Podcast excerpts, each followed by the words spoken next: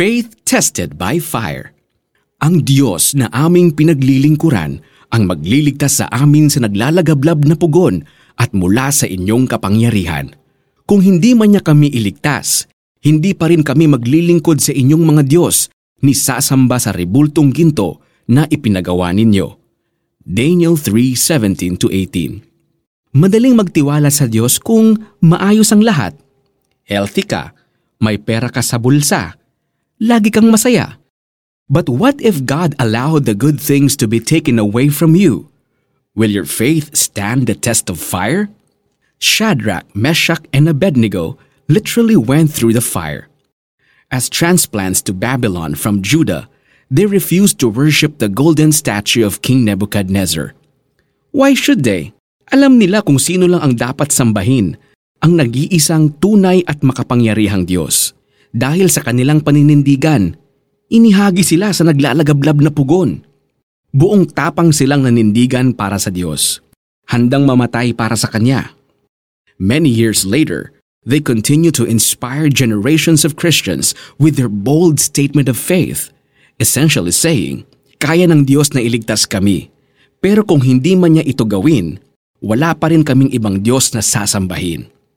In their case, God chose to honor their faith and save them from the fire.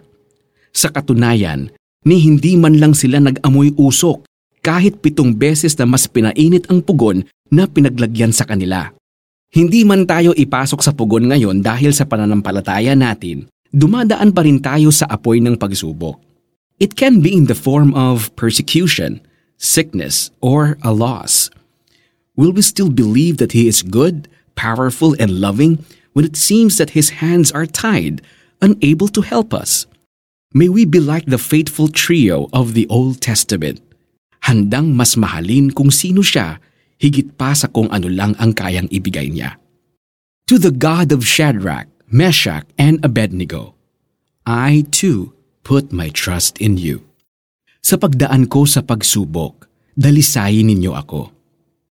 Para sa ating application, List down all the things you have been asking God for. Across each item, write the response to this question. If God chooses to say no to this request, what will I do?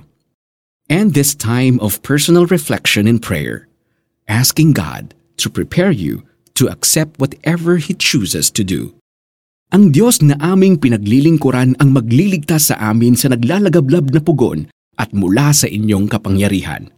Kung hindi man niya kami iligtas, hindi pa rin kami maglilingkod sa inyong mga Diyos ni sasamba sa rebultong ginto na ipinagawa ninyo.